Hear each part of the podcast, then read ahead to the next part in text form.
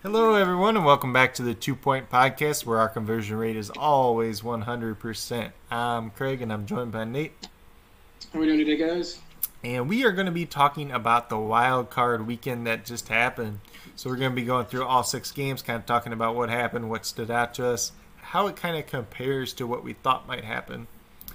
The first game is the Colts and the Bills. The Bills ended up winning 27 to 24. This game actually probably is a little bit closer than it looked like. Uh, Buffalo controlled the game overall.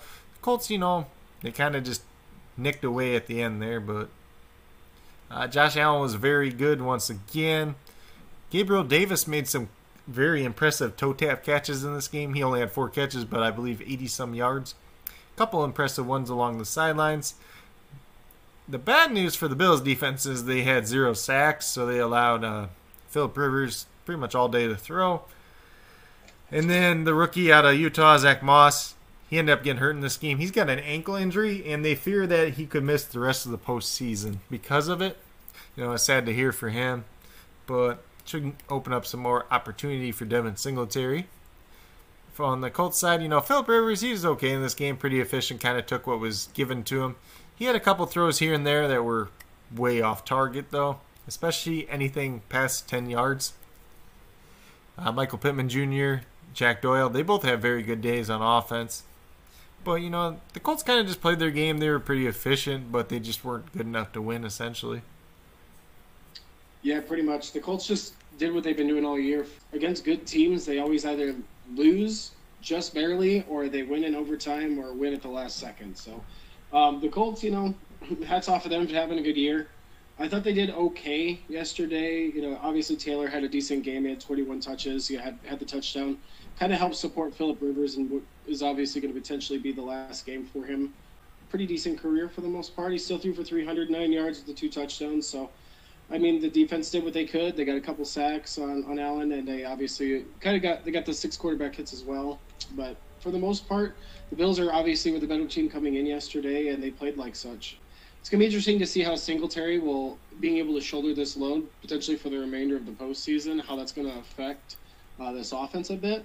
But I mean, with Josh Allen at quarterback, you can't you can't argue with his game, the way he's been playing this season, that the step up that he's taken.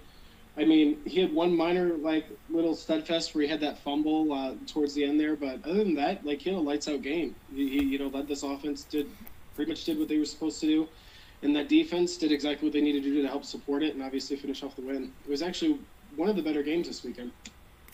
Yes, sir. Like you said, could be Philip Rivers' last game. We don't really have any indication whether or not he's going to retire or not. It, the way it sounds from him is he's considering both sides of the argument there, essentially. And then Frank Reich said he would like to have him back if he wants to come back. So the door is definitely open there.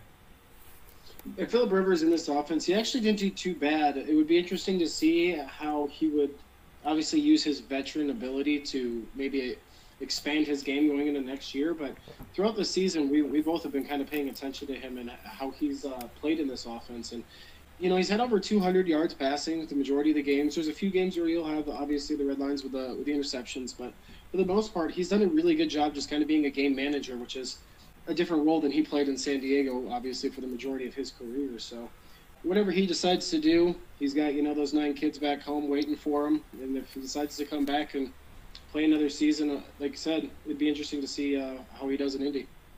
Yeah, I think he ends up retiring though. You know, like like you just said, nine kids at home. The oldest one's 18, so you're gonna start seeing some of them older kids leave the house pretty soon. So I think family's gonna be a bigger deal. You know, and they did buy that house in Florida last season, and pretty much they all moved there. So I was gonna say the only reason why I could see him wanting to come back is if there's somehow as a guaranteed ring in the conversation, which AFC. I mean, you got to go through Kansas City pretty much for the next several years, so it's not, it's going to be an uphill, uphill battle for him. But I mean, either way, if he if he had a chance to get a ring and they did some stuff in the offseason to either get him some weapons or even solidify uh, that defense, it's obviously had a really stellar season. I could see it being an argument, but you're right. As old as kid being 18, if I was in his shoes after this type of career, I'd go home and spend it with the other eight and at least enjoy what's left of their time at home. Yep. And another big thing for the Colts, too, is Anthony Castonzo, left tackle. He's been kind of banged up towards the end of this year. I believe he's a free agent, so he probably won't come back, but he's likely to retire anyways, so that's going to be a big hole to fill as well. So, you know, not having that left tackle, especially when you're an older quarterback, that could make a little bit of a difference as well. Yeah. It's going to be interesting. The Colts have a really good foundation, have a really good year next year. So the next game that we have is the Los Angeles Rams and the Seattle Seahawks. The Rams went into Seattle and they came out with the win, 30 to 20. So this is probably one of the bigger shockers of the week. The Rams defense they played very well once again. John Wolford started at quarterback. He actually ended up getting hurt in this game. He's got a stinger or a neck injury as well. He actually went to the hospital but then came back at the end of the game to celebrate with his teammates. Let's see if he's able to go next week, but Goff came in, you know, he played decent in this one. He made the throws that he needed to make when he needed to make them. Hats off to him coming back. You know, he had that thumb surgery, but it looks like he'll probably be the starter next week. Wolford probably be questionable to play. That offensive line for the Rams, they literally dominated the line of scrimmage against Seattle. I know they got Andrew Whitworth back in this one. They did a great job opening lanes for both of their running backs, whether it was Cam Akers or Malcolm Brown. You know, Cam Akers, he had a solid game. He got what was there for him. He did have a nice uh, catch and run where uh, Jared Goff just kind of dumped it off to him, and then he got about you know 40 yards or so on it. So hats off to him for that. You know, he had one good uh, touchdown run as well. Then we got Aaron Donald. He left the game kind of with torn rib cartilage. He's expected to play against Green Bay, which just kind of shows you how tough of a guy that he is. Cam Akers had a similar injury earlier this year, and he missed two or three weeks. Uh, Cooper Kupp left the game. He's got a knee injury, knee bursitis. I expect he does end up playing this week as well. Seattle, the biggest thing for them, they had two turnovers. They lost the turnover battle. They allowed five sacks. DK Metcalf dropped the ball two or three times, and the Rams took away Tyler Lockett. So they got after Russell Wilson. They took away, you know, his comfort option in Tyler Lockett, the guy that he likes to throw to when he's under duress, under trouble. And that's really the reason they won the game. I mean, their their running game was decent, nothing special there, but taking away that part of the offense was really rough. And then Seattle's defense, they just couldn't keep up. Like I said, they lost the line of scrimmage, and that really was the difference in the game. Yeah, just like you said, when I in the preview going into this week, I said it was going to come down to the defenses. Uh, obviously, with the we did at the time we didn't even know who was going to be starting at quarterback for the Rams going in. So I felt if the Seahawks defense could have the opportunity to get at whoever was at quarterback, they would put obviously their team in a better chance to win. And unfortunately, like I said, they did, they just couldn't do that. They only had three sacks, seven quarterback hits. That offense looked uh, like they were uncomfortable for the most part. Wilson, he did not have a good game for the most part like you said, they took away Lockett, and obviously that that really frustrated Metcalf. The pick six, six that Wilson had previously in going into that possession, you know, DK Metcalf was just furious on the sidelines. Ball wasn't going his way when he was open. They were just being inefficient. They couldn't move the ball. DK obviously was just trying to motivate his team in that conversation, but the next play that they threw to him ended up, you know, being a good play by Williams, that Rams defense, and was ran back to the house. So to me, the storyline was that defensive side of the uh, the ball for the Rams. They did a fantastic job uh, just keeping that offense just out of rhythm. Five sacks, ten QB hits. Obviously, we, like I just said, that pick six. Hats off to them for helping putting this offense in a chance to win. Obviously, they they were more prepared to have Wolford running this offense, and I felt like they had committed to that when the first three plays, you know, were run stakers. So I felt like they were going to go into this game wanting to try and keep Wilson on the sidelines so that he couldn't get any rhythm obviously with getting that stinger guy coming in, he did a decent job. Uh, like you said, for the most part, like being efficient in the offense. But to me, I felt like he was supposed to rest this week. So some of the passes, like I think it was like three or four of them, were kind of overthrown. They were obviously earlier when he came in. He got a little bit more comfortable. He made some clutch passes. Honestly, this was a really decent game. I don't think anyone really kind of saw the outcome being this way.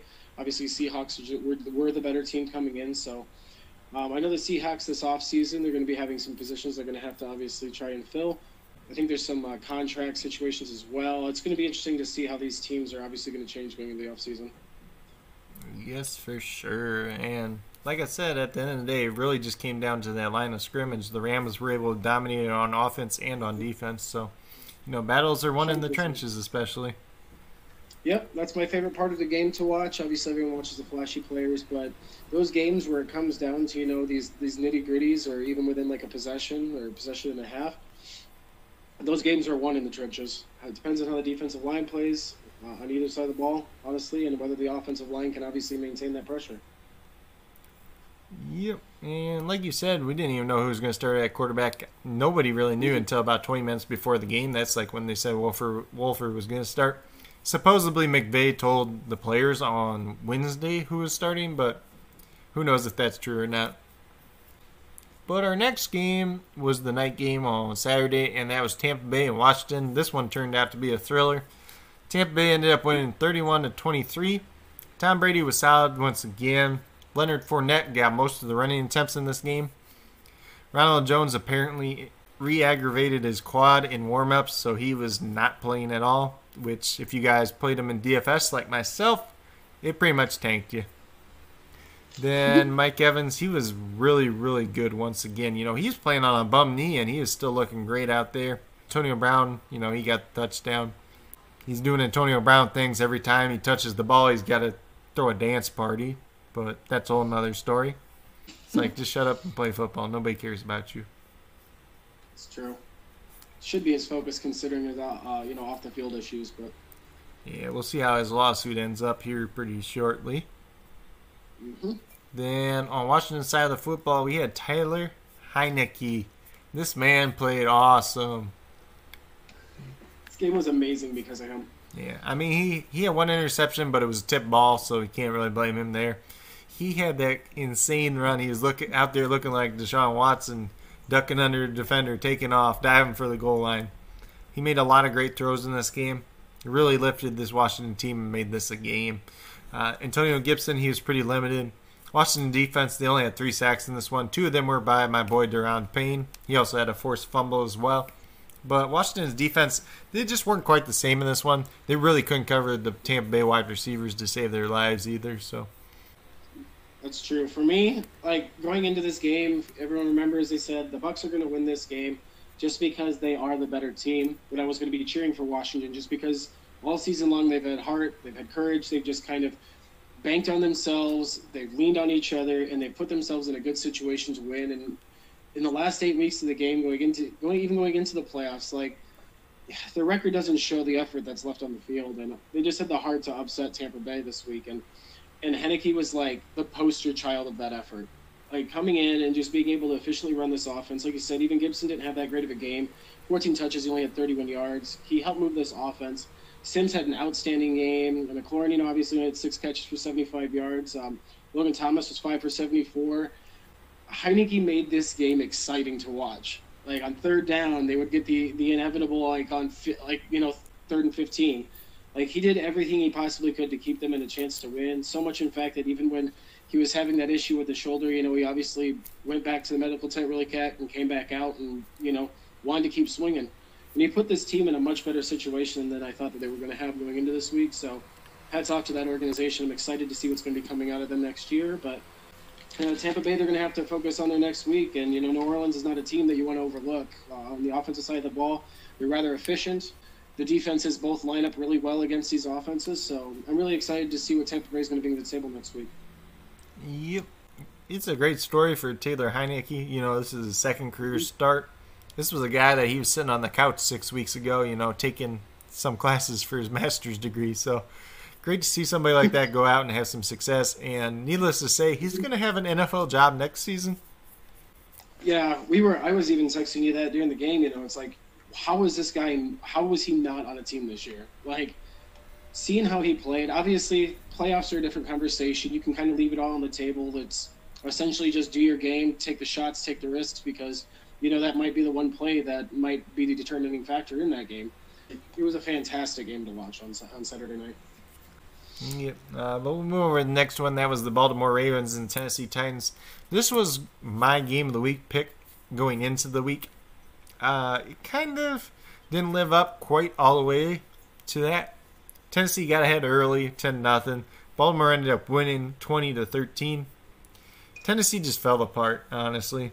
Baltimore's running game, they were really efficient in this one once again. Their defense stepped up and they stopped Derrick Henry. Hollywood Brown looked awesome in this game. He was over 100 yards receiving. They couldn't cover him to save their life. Then on Tennessee's side, you know, like I said, Derrick Henry, he's limited. They took him away. That defense, they came out swinging. You know, they had four sacks early on. three of them were kind of Lamar Jackson's fault. One was another great play by Brooks Reed, but they got about halfway through that second quarter and their defense just went back to being the same old Tennessee defense we've seen throughout the season. AJ Brown was a beast once again. You know, he's going against Marlon Humphrey, who is arguably the best corner in the NFL, and he was still having success against him.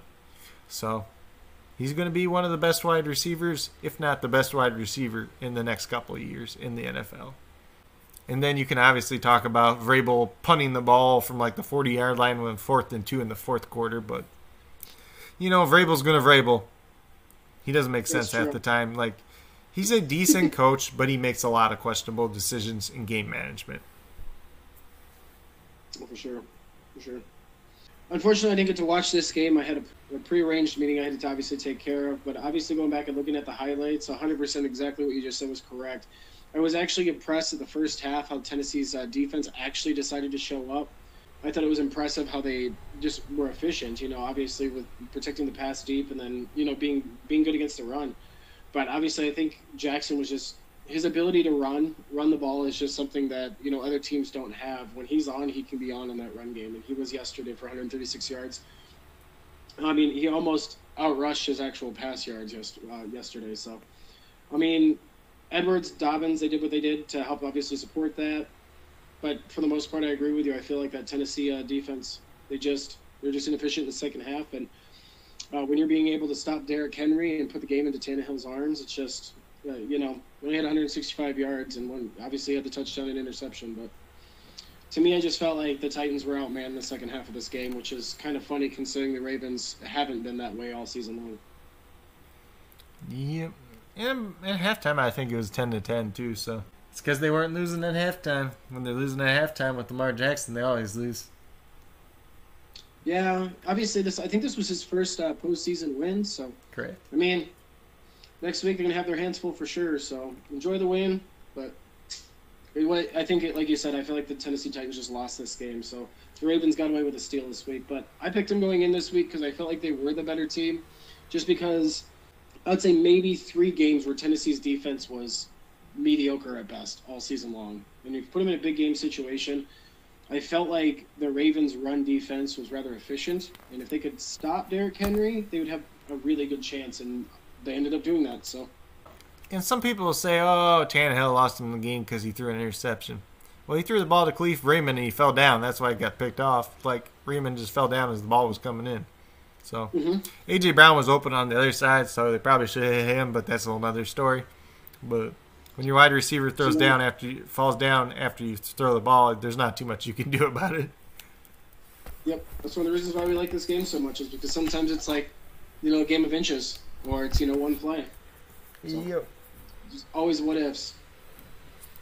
But we'll get moved over to the next game, and that was the Chicago Bears New Orleans Saints. Saints ended up winning 21 to 9. Game wasn't even that close, but that's a whole nother story.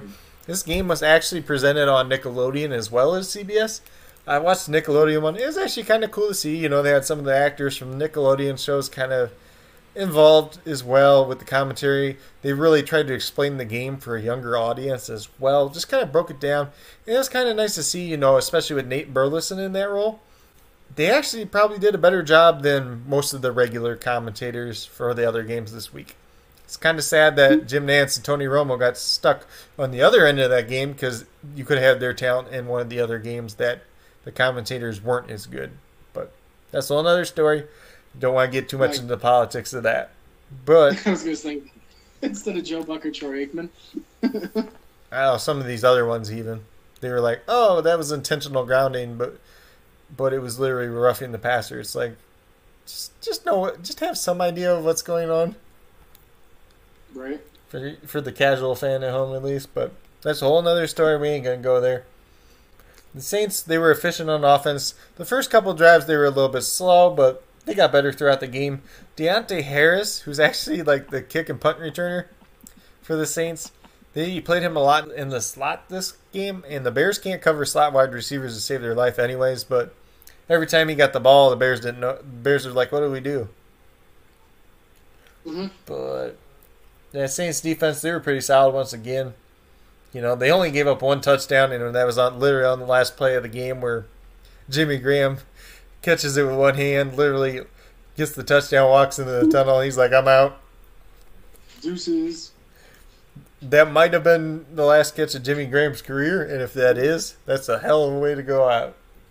I was gonna say it's just like he exited from the NFL uh, so convenient. If that makes sense, like it's just like, all right, and deuces, I'm out. I got my 100 touchdown grab and peace. Jimmy Graham's obviously been a a fantastic tight end for a lot of teams. Obviously against, ironically, the New Orleans Saints. Oh, obviously he had a pretty decent time when he was up in Seattle. He was pretty efficient. I don't want to say he was great in Green Bay, but he was efficient. But he's been someone that the Bears offense has kind of leaned on throughout the season, off and on. So was, if this is his last game, you know, it's been fantastic watching him. Yep. And with that being said, he's still under contract for next year, but Pretty sure. but if he retires, they save 10 million. If they cut him, they save 7 million. So kind of writing on the wall there, but on the Bears side, Matt Nagy, he just needs to be fired.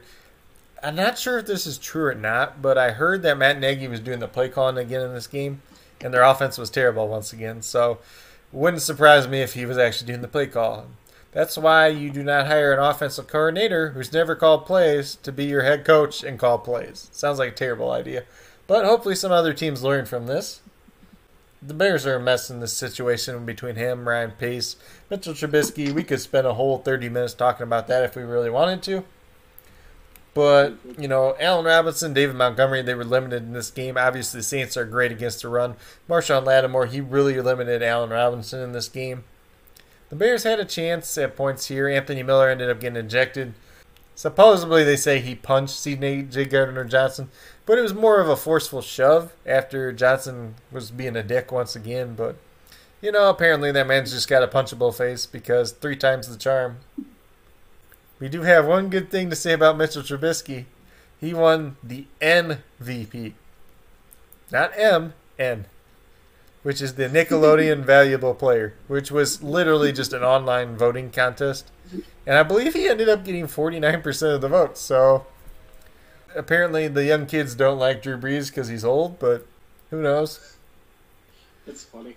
Yeah. I'm gonna be uh, honest, I'm kind of jealous you got to watch it on the Nickelodeon channel. I didn't have access to it, so I went on later to see some of the highlights from them, and like having the slime cannons after touchdowns, that was just freaking sweet. Like I could only imagine like actually being able to watch that game. So Yeah, and that was Man. all that was all virtual too, so yeah, it's fantastic. Like I had I had the Romo side, which obviously Nantz and Romo, they're fantastic announcers as they are, and I obviously enjoy the analytics and how they they look at the game. And having Romo uh, obviously up in the box, he, he has that ability to already know what kind of what plays are doing just because of his career. So this game went exactly like we thought it was going to be. I feel like the Saints should have won by a lar- larger margin, but they were efficient on the offensive side of the ball. Kamara did what he normally does, almost had 100 yards rushing. Um, obviously, they did their sets with Hill, so he was semi-efficient in the pass game for the times that I think he only had like two missed passes for sure.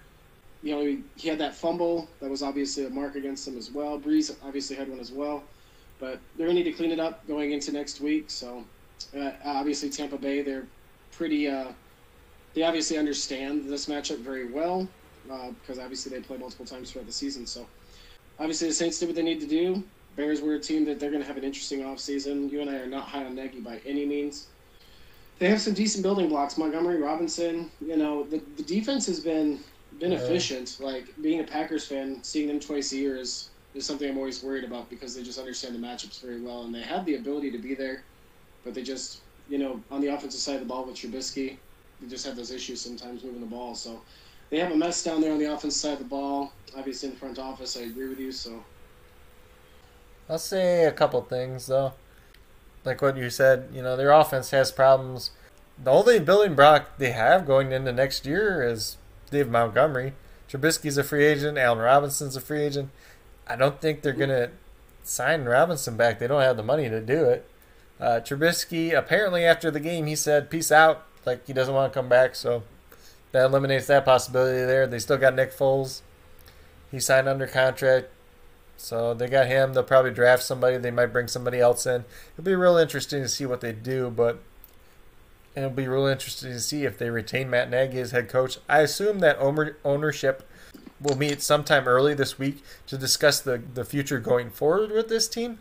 You know, in regards to Matt Matt Nagy, Ryan Pace, in general. I think both those guys need to just be gone, clear house, just kind of go from there. Bring in somebody else that can adequately put it together a real roster instead of Ryan Pace, and then somebody that actually provides value to the team as a head coach. So, what did you I say? agree with you. If they bring in new coaching staff, they have really good building blocks there. Like the defense is pretty much decent. They just had no support against that. And like you said, just had Montgomery.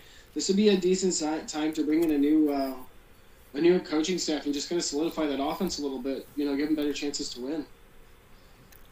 Yeah, and it's just so hard to know what they'll do too because they're a team that's very cash strapped too as well. Obviously, you're going to save a little bit of money with uh, Jimmy Graham's situation.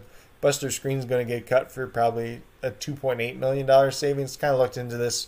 Talking to one of my buddies earlier today, that's a Bears fan. So just looking at the guys that could potentially be cut.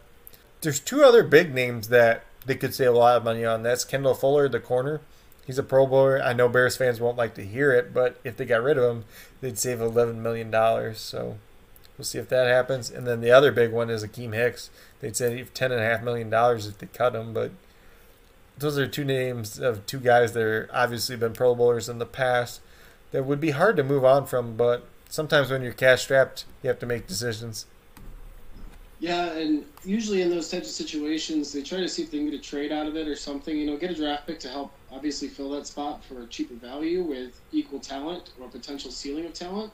But you're right, that's really difficult when you put in those situations. Obviously, there's a few teams like that in the league this year that's going to have a lot of hard decisions coming up in the next, uh, obviously, four to six weeks. So, um, unfortunately, the Bears' names happen to be on that team. Yeah, and there's going to be even more teams this year than in recent years just because the salary cap isn't going up for like the first time in 10 million years, it seems like, especially when you're projecting it and then you build contracts based on that. So you're going to see a lot of guys that are going to be cap casualties this offseason. You're going to see a lot of guys that renegotiate some of their contracts so they can stay on the team or have a guaranteed contract essentially even. A lot of these free agents that you see this year, a lot of them might end up taking one year deals or end up with backloaded contracts just because of the salary cap for this season. So I wouldn't be surprised if you see a lot of big name guys take one year deals, whether it's Allen Robinson, Kenny Golladay, Chris Godwin, any Juju Smith Schuster, any of those guys. They could take a one year deal and then, you know, next year when the salary cap goes back up, then you get the big money. Yeah. It's gonna be interesting. I'm I'm actually really excited about this off season. Even in Green Bay we have our own nightmares there. So it's I'm, I'm excited to see how my team's going to adapt. So I can only imagine how the other 31 teams' fan bases are obviously excited to see how they're going to rebuild and and commit to you know pieces for one year, or maybe even longer for some of them. You know, for those veteran players. Yep, uh, but we'll get moved over to that next game, and that was the game from last night. And this one was quite the interesting game. I was like, this was actually a really fun game. The Cleveland Browns ended up winning 48 to 37 against the Pittsburgh Steelers. This was honestly a shocker. A lot of people didn't see this one coming, especially since these two teams played a week ago and the Browns almost lost to Mason Rudolph. But there's something to be said. This happens a lot of times in the NFL. You play the team week 17, you let the other team win, and then in the playoffs, they usually come back and beat you. I don't know off the top of my t- head how many times this has happened, but at least in our lifetime, I know of two other situations where this has happened. So, you know, it kind of backfires more times than not. It seems like. Yep. Like for me, this game was fantastic. Like I actually thoroughly enjoyed watching this game. I picked the Steelers to win, but I I was very adamant that the Browns could potentially do it. And honestly, all the magic happened on the defensive side of the ball. The Steelers, they had zero sacks, zero QB hits, zero interceptions. They kind of weren't you know, obviously in the face of, of Baker Mayfield when they were on the field, but the difference was that Cleveland Browns defense. Uh, obviously, they had four quarterback hits. They had zero sacks. They had those four um, four interceptions. They had the fumble recovery in the end zone for the touchdown, literally to start the game off. So, man, they came out ready to play against the Steelers offense. And so, obviously, Big Ben. If you take away away those four interceptions, he had an insane game, throwing 68 passes for 501 yards. That's ridiculous. But obviously, they were in a situation where they were down down early. I think it was twenty eight to nothing at the first half. So when you're in that type of first situation, quarter. you wouldn't. What's that? It was twenty eight to nothing after the first quarter. Yes, exactly. Like that's crazy. That's insane. That defense put them in a chance to win, but they were gimmies at that point. You know, they were getting the ball, you know, on the other side. Hats off to that defense of Cleveland, man, because obviously those streets last night had to have been buzzing. Yeah, and it was a real interesting game. I mean, it's hard when you you literally lost the momentum right away as soon as you snapped the ball over the guy's head, and that's a Pro Bowl center that snapped the ball over Big Ben's head. Like it's just insane when you think about it. I was gonna say he did it two other times in the game as well. I, I don't know what was going on with Pouncey, but those three snaps that they were they were definitely hindrances for him. Yeah, and he's missed quite a bit of time this year too. So mm-hmm. I I don't know what it is, but you know, hats off to Cleveland's defense for taking advantage of the opportunities that were there for them.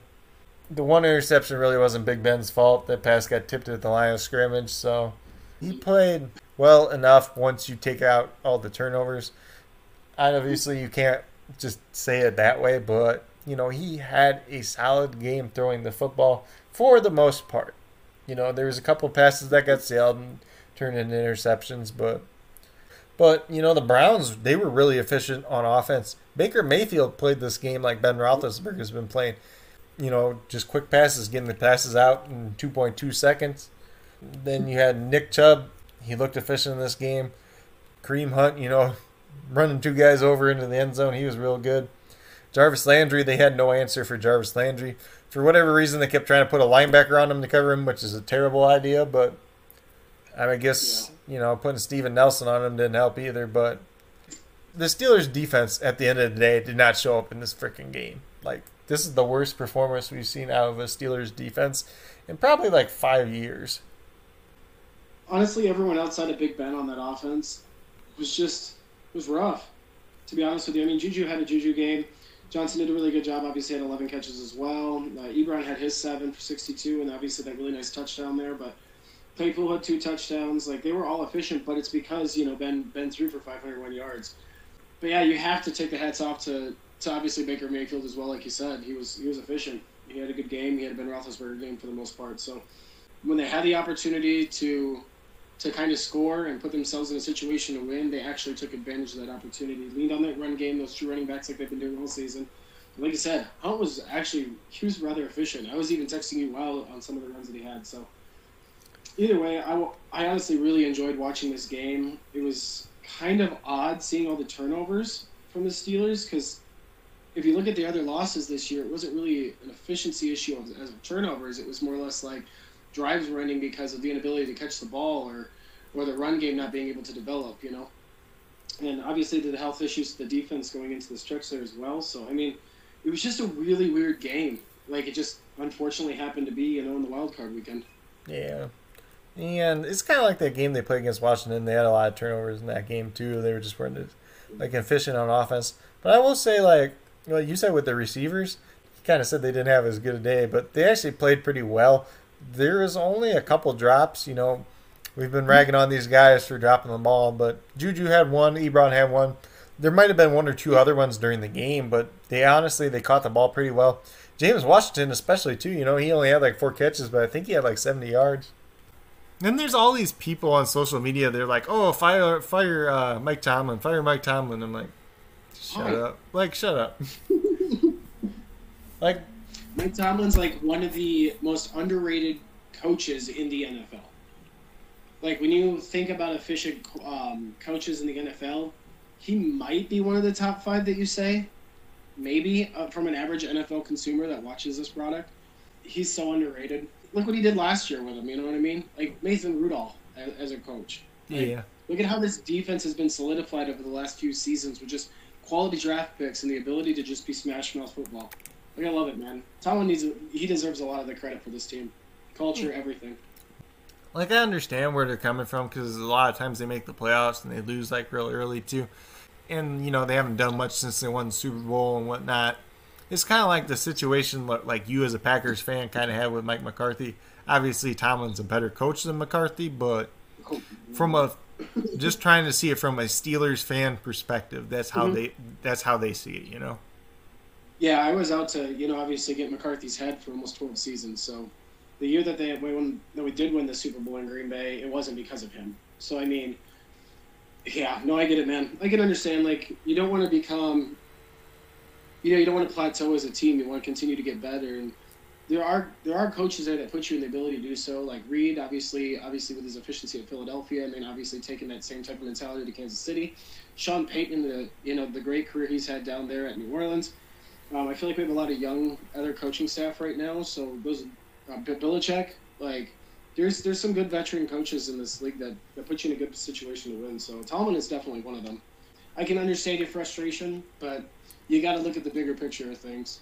Yeah, and I think he had like a questionable call to punt for it late in the game too, when they were kind of, I think they were probably around the forty yard line or so too. So kind of like mm-hmm. Vrabel, like I talked about earlier. But you know, sometimes coaches have to make tough decisions. Sometimes it's yeah. not the best decision, but you can't judge them based solely on one decision unless it wins or loses the game, really. So, yeah, like when we fired McCarthy, I figured this season was a complete success. I didn't care about the winning record or nothing because I knew Green Bay only had hopes to be better in the following seasons because we had two two really poor seasons underneath uh, in those last two years under McCarthy. It's the exact same conversation like with Tomlin. Does Tomlin put you in a better situation to win next year, or do you think there's someone out there that could fill that same role that Tomlin has been consistent with throughout the entire his entire career at Pittsburgh. Like you have to pay attention to the full picture of things sometimes, and I agree with you. It can't just be one call for the re- to be the reason to end up replacing somebody. Yep, you know, there's a lot of coaches that have had success over the years, success in the regular season, and been bounced mm-hmm. out the playoffs earlier on. You know, we've seen you know, Marvin Lewis is mm-hmm. one that comes to mind. Obviously, Tomlin's had more success in the postseason than him. Even if you look at Jim Harbaugh, you know, they won the Super Bowl the one year, but most of the years in the playoffs, he hasn't done that much either. And you don't see the Ravens fans talking about getting rid of him. It's just sometimes people kind of overreact to things, knee jerk, and you know, everybody wants their quarterback to be the best quarterback in the league. They want their offensive coordinator to be the best in the league. They want their head coach to be the best in the league. They want to win the Super Bowl every year. Sometimes you have to have realistic expectations. Yeah, I completely agree with you. 100%. You don't want to be put in a situation, though, like like the Cowboys, you know, when they had Jason Garrett there and led them to several postseasons. Obviously, wasn't very successful. And then you take the next step, and then, you know, you're you're an ACL blowout from Dak Prescott from essentially punting the rest of the season. Like you got to consider those opportunities on the other side of the flip of the coin, I guess. But yeah, yeah. I agree with you. Or like I think that we all want to have the best teams in the NFL every season, but sometimes it's just not as realistic. You can even look at the Eagles and be like, "Oh, well, they never won the big game for Andy Reid with Andy Reid, so they got rid of Andy Reid. They bring in Chip Kelly. How'd that turn out? Like, yeah. is that what you want, Pittsburgh? Exactly like trust the process of your team. Like, like for example, with Green Bay, I was not a big fan of the Love pick. However, I'm like, okay, let's see what, how this plays out. Do you know what I mean? Like, I trust my team. Even when the transition from Brett Favre to Aaron Rodgers, I stuck with Green Bay. A lot of fans went over to Minnesota. Like, stick with your team, man. Like, sometimes you don't need to understand what's happening as long as it's successful in the end. Yeah, I don't trust the Texans, but that's a whole other story. well, in their historic, illustrious career, in the existence of the NFL, essentially the Texans have always left you smiling and unsatisfied. Like I can get your frustration, and, and if what's going on with the rumors right now ends up happening, like I feel bad, man. I get you. I, I obviously hope that they keep Watson and Watt down there myself, but we'll see what happens. I swear to God, though, if Watson gets traded for two and I got to watch Tua start for the Texans, I just quit. Like, you don't want to give up on your team, but like if that's the situation, like like there's threats that you say to people in a normal day like you know what i hope you go home and step on a lego like that's that's the Tua trade is something that you say to like a texans fan to just kind of like uh, it's like adding salt to a wound like why would you ever wish that upon anybody i don't know some of you people listening to this podcast might like Tua and they might think he's going to be a decent quarterback. I do not see it. And if you put him behind that Texans offensive line with all his injury issues, he's going to get destroyed. Like he's not going to make it out of the game. Yeah. Like we want we don't want any Dolphins fan listening to think that we're dogging on him, but like, what has Tua actually done for you compared to Fitzpatrick this year? What has done for you this year? Like, you got to put the comparison there. And Tua actually had a okay offensive line at Miami. There is no pretty much offensive line with Houston. So I mean, Watson was running for his life and was putting up numbers behind that Dolphins uh, offensive line.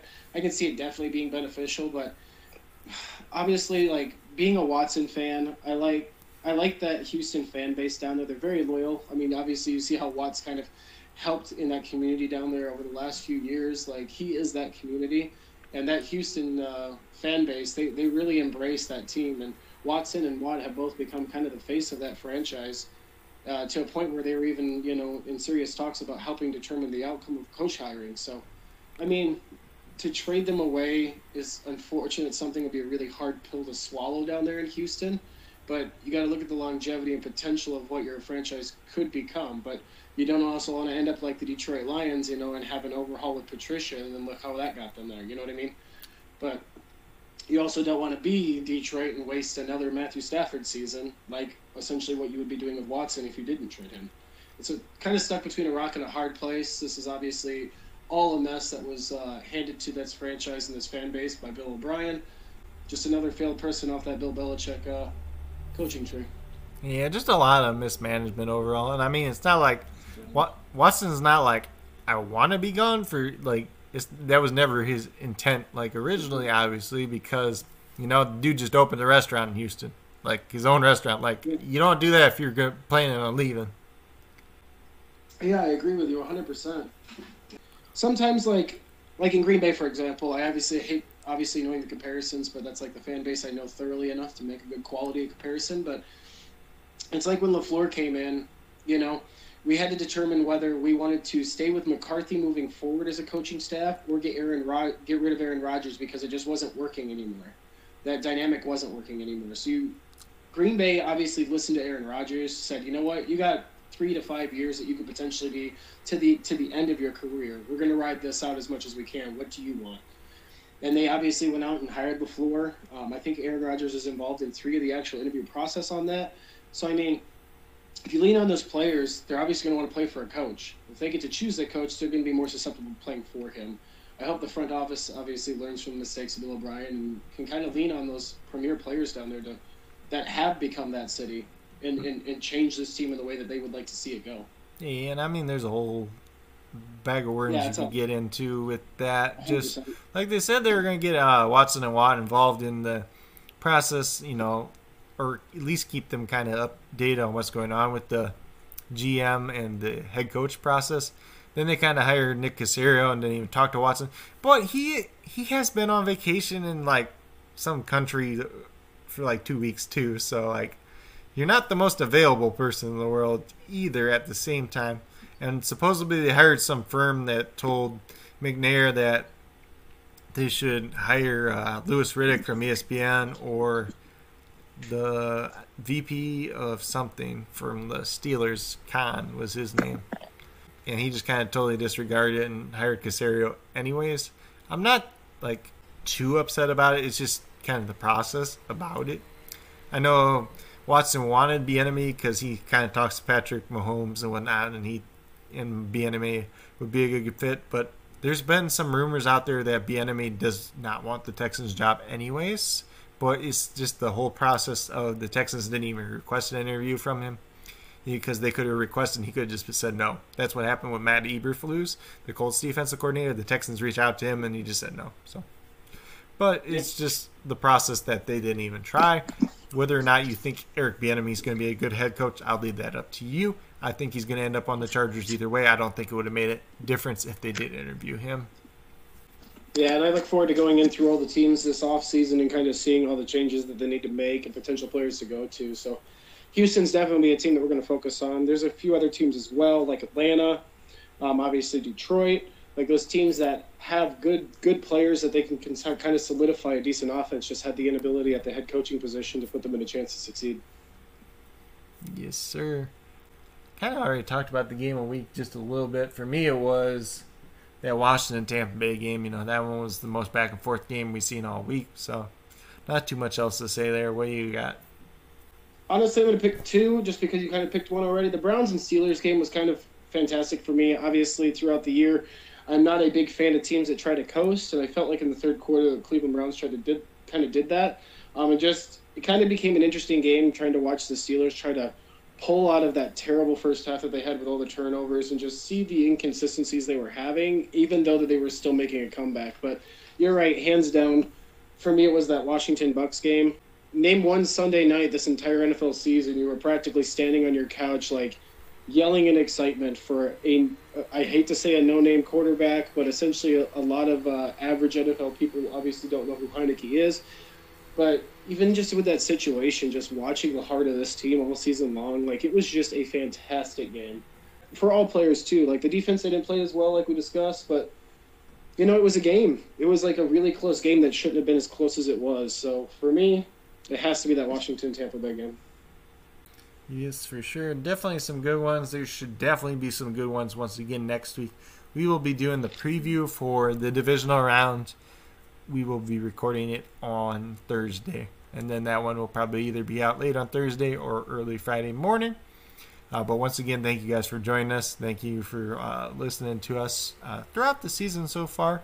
We'll definitely have more for the playoff games. And we really do appreciate each and every one of you.